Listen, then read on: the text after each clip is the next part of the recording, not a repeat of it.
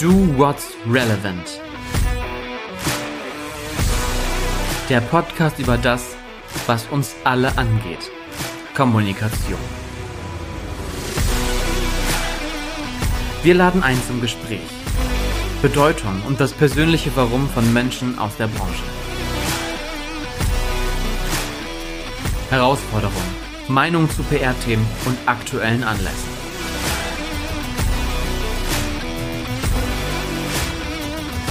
Holt euch einen Kaffee oder Drink. Mein Name ist Tobias Bindhammer und jetzt geht's los. Mord, Betrug, Verbrechen. True Crime ist ein Trend, der nicht mehr aus der Medienlandschaft wegzudenken ist. Egal ob ganz klassisch als Krimi im Fernsehen oder ganz neu als Podcast-Format. Wir wollen heute darüber sprechen, wie dieser Trend zustande kommt und welche Bedeutung er für die P R hat. Und wer in die erste Folge von Do What's Relevant reingehört hat, hat schon erfahren, dass wir eine Person in der Agentur haben, die ein sehr, sehr großer True Crime Podcast-Fan ist. Und deswegen begrüße ich heute zum zweiten Mal und ich freue mich sehr, meine liebe Kollegin Kerstin. Hallo zusammen und ja, ich würde direkt da schon mal einhaken. Du sagtest ja, großer True Crime Podcast-Fan. Ich würde das Ganze sogar noch weiter fassen. Es ist nicht nur der Podcast, der mich fasziniert oder die Podcasts, es gibt ja so viele unterschiedliche, sondern tatsächlich auch ganz viel T V, Print und alles, was da noch so draußen ist. Um mal reinzukommen ins Thema, würde ich dich mal fragen wollen, was ist denn dein Lieblings-Crime-Format? Ach, Tobi, schwierige Frage, weil ich wirklich, also bei Spotify, wenn man sich meine Playlists ansieht, ähm, da geht's wirklich sehr bunt her in der True-Crime-Landschaft. Aber um es mit vielleicht sagen wir zwei Formaten zu beantworten, das ist auf jeden Fall Zeitverbrechen. Damit begann auch alles der bei Klassiker. Mir. Genau, mit der Leidenschaft für True Crime. Und zweiter, vielleicht ein bisschen die ganz andere Richtung nochmal, und zwar ist das Weird Crimes. Was fasziniert dich an True Crime? Also ich bin sowieso jemand, den Sachen sehr, sehr gerne auf den Grund geht. Das findet sich natürlich bei den True Crime Formaten immer wieder. Also der Hörer oder Leser, Zuschauer wird hier wirklich mit auf eine Reise genommen, kann quasi in Gedanken als Ermittler mit vor Ort sein, mit äh, auf Spurensuche gehen und das fasziniert natürlich total. Ich finde es auch immer wieder beeindruckend zu hören und zu erfahren, was mittlerweile oder eben auch gerade im Verlauf der Jahre und Jahrzehnte tatsächlich auch ja, technisch möglich ist, äh, was so die Spurenauswertung zum Beispiel angeht. Also da sind ja ganz unterschiedliche Facetten dabei, die hier bedient werden. Und nach wie vor ist es natürlich auch immer noch wahnsinnig, ja, für den Kopf eine Explosion, wenn man dann von irgendwelchen vermissten Fällen und Cold Cases hört und so ein bisschen, ja, in sich selber vielleicht auch den Detektiv entdeckt und nochmal überlegt, ob dieses oder jenes vielleicht schon ausprobiert, getestet wurde, wurde mit den Personen schon gesprochen, was könnten neue Ansätze sein. Also man taucht da ja wirklich tief ein und ja, wird zum Ermittler im Privaten. Und damit bist du nicht alleine, denn wenn man Umfragen liest und sieht, ist der Trend signifikant. Also über ein Drittel aller Podcast-Hörer hören auch True-Crime-Formate. Das war jetzt speziell auf Podcast bezogen. Äh, man kennt es vielleicht noch von zu Hause, wenn man mit den Eltern Aktenzeichen X Y geschaut hat oder äh, andere Krimis äh, sich anschaut. Die Landschaft ist ja groß, egal ob fiktiv oder halt auch wirklich in echt. Es steht ja immer so der Verdacht im Raum, gerade weil auch die Hörerschaft sehr weiblich ist von True-Crime-Formaten, dass es da was mit zu tun hat, dass ähm, es da um Sicherheit schaffen für sich selbst geht, um ähm, ja, Situationen besser zu analysieren. Siehst du das für dich auch? Also bei mir geht es auf gar keinen Fall darum, dass ich mich jetzt irgendwie, dass ich mir da Techniken aneigne oder mir Szenarien anschaue, die in irgendeiner Art und Weise mich in der Zukunft vielleicht vor irgendwas schützen könnten. Also das auf jeden Fall nicht. Ich finde das eine ja, sehr spannende äh, Aussage, ähm, die so zu tätigen und ja, also tatsächlich ist es ja wirklich ein Phänomen, wieso mehr Frauen auf diese True-Crime-Formate stehen. Ähm, für mich ist es tatsächlich, ja, ich sag jetzt mal so ein bisschen natürlich auch der Ausgleich irgendwo, das klingt jetzt vielleicht ein bisschen hart oder plump, aber so dieser Ausgleich, sich nochmal auf eine ganz andere Reise zu begeben, ganz andere, ja, Gehirnareale irgendwo auch anzusprechen, der Sicherheitsaspekt spielt bei mir persönlich da jetzt gar keine Rolle. Was ich ja ganz spannend finde, du hast mich ja auch in den Podcast-Bann gezogen. Bei den Geschichten ist es ja so, dass oft am Anfang schon zusammengefasst wird, was eigentlich passiert in so einer Art, so einer Art Teaser. Also man weiß schon, es geht um welche Tat es sich handelt, wer vielleicht sogar auch schon der Täter oder die Täterin ist äh, und erfährt auch schon irgendwelche Konsequenzen im gesellschaftlichen, politischen oder anderen Kontexten. Es ist ja eigentlich also so, dass wir dann den Outcome schon vorher hören und erst dann aber auch noch uns die halbe Stunde, Stunde, manchmal ja sogar auch mehr als eine Stunde, äh, dann geben und trotzdem der Geschichte lauschen. Was können wir da für uns als P R-Berater und P R-Beraterin mitnehmen? Tatsächlich finde ich, ist es ja so ein bisschen so dieses Phänomen Teaser eigentlich, wenn du so möchtest. Also ich muss ganz ehrlich sagen, dass ich auch, nun gibt es natürlich ein paar äh, Podcast-Formate, die ich, egal welche Folge rauskommt, so oder so konsumiere, aber auch andere, wo ich schon tatsächlich die Folgen danach auswähle.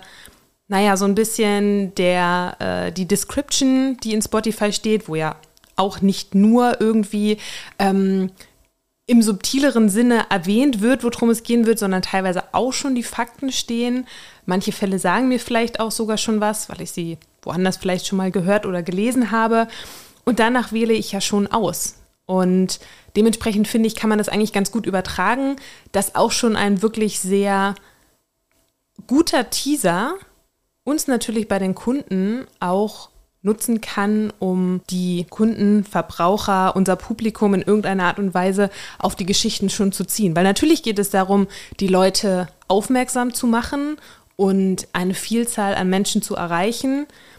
Aber wenn der Teaser meinetwegen schon wesentliche Elemente beinhaltet, muss das nicht per se schlecht sein, sondern kann genau eigentlich auch schon eine Vorselektion treffen unter unserer Zielgruppe äh, und genau die ansprechen, die das Thema sowieso spannend finden.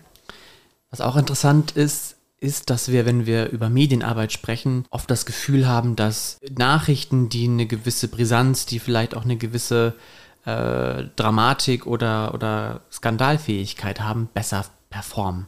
Also eher negative Nachrichten. Man hat das Gefühl, wenn man auch die Zeitung aufschlägt. Es gibt auch Formate von Zeitungen, dass sie extra gute Nachrichten markieren, äh, um zu zeigen, hey, wir haben auch, auch positive News. Und aber auch das Interesse in der Bevölkerung eher dahin geht, sich diesen Themen zu stellen. Bei True Crime ist es ja genau andersrum. Es gibt ja auch die True Crime Formate, in denen es dann um Vermisstenfälle geht, um sogenannte Cold Cases, die bis heute noch nicht aufgedeckt sind. Wie erklärst du dir das, dass solche Formate anders als in anderen vergleichbaren Formaten vielleicht nicht so gut performen, obwohl ja eine ähnliche Stimmung dann herrscht? Also das kann man sich ja eigentlich auch da wieder die Brücke zur P R ganz gut erklären mit der Heldenreise, die wir ja in der P R für unser Storytelling auch nutzen.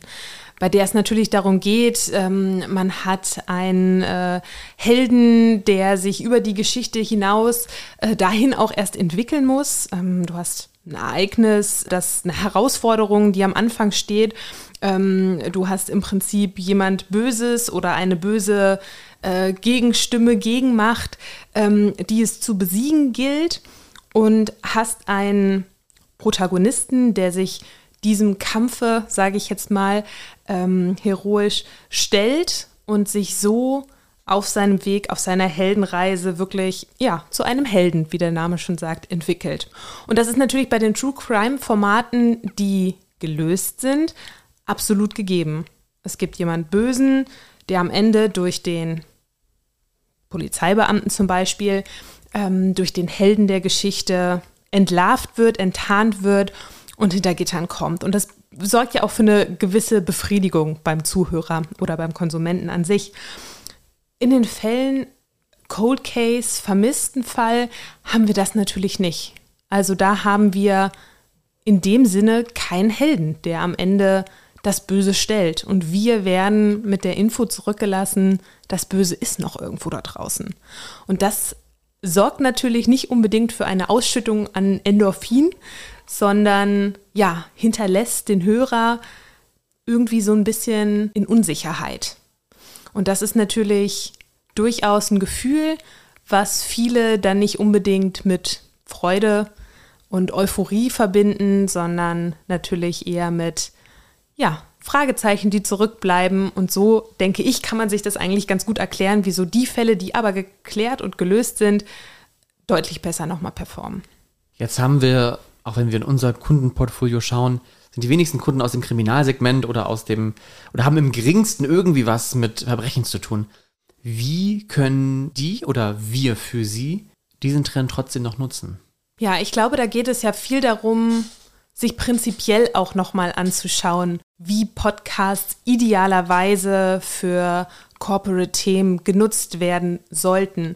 Es ist ja generell so, dass Podcasts nie in vorderster Front über den Kunden und seine Produkte, äh, Projekte, Botschaften, dass sie in erster Linie nicht direkt darüber sprechen und diese nicht direkt aufgreifen, sondern dass es vielmehr darum geht, den Kunden als Plattform zu verstehen und natürlich den Podcast als Format zu nutzen, über, ja, natürlich verwandte Themen zu sprechen, aber vielleicht auch Themen, die man im ersten Schritt nicht mit diesem Kunden oder seinen Produkten verbindet und dann eher auf subtilere Weise Botschaften platziert. Das ist natürlich hier auch absolut möglich. Also ein Beispiel fällt mir dazu ein von der Telekom, die in ihrem Podcast Digi- Digital die in ihrem Podcast Digital Crime auf digitaler Spurensuche den Trend True Crime damit verbunden haben, über ihr äh, Angebot in der digitalen Welt zu sprechen. Nicht direkt über ihre Produkte, auf keinen Fall,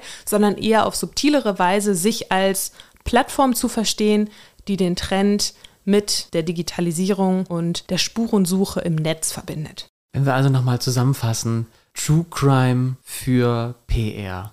Was bedeutet das? Also zusammenfassend haben wir jetzt ja im Prinzip drei Learnings, die ich jetzt aus unserer Folge erstmal ziehen kann. Das ist zum einen, dass wirklich über allem das Storytelling steht. Also gutes Storytelling zieht die Leute in den Bann. Das ist bei True Crime so und das ist natürlich absolut auch für unsere Kunden relevant und für ihre Geschichten. Der zweite Punkt, anknüpfend an das Thema Storytelling, ist die Heldenreise. Dass es eben wichtig ist, wirklich die Stories auch, ja, durchaus anhand der Heldenreise nachvollziehbar zu formulieren, sodass man am Ende die Konsumenten, die Kunden mit einem guten Gefühl entlässt und sie nicht mit Fragezeichen im Kopf zurücklässt. Und der dritte Punkt ist die Nutzung von Trends. Dass man hier auf jeden Fall vielleicht auch, wenn das Thema im ersten Schritt nicht ersichtlich zu dem Kunden passt, durchaus dennoch Anknüpfungspunkte finden kann, um so Trends für sich zu nutzen.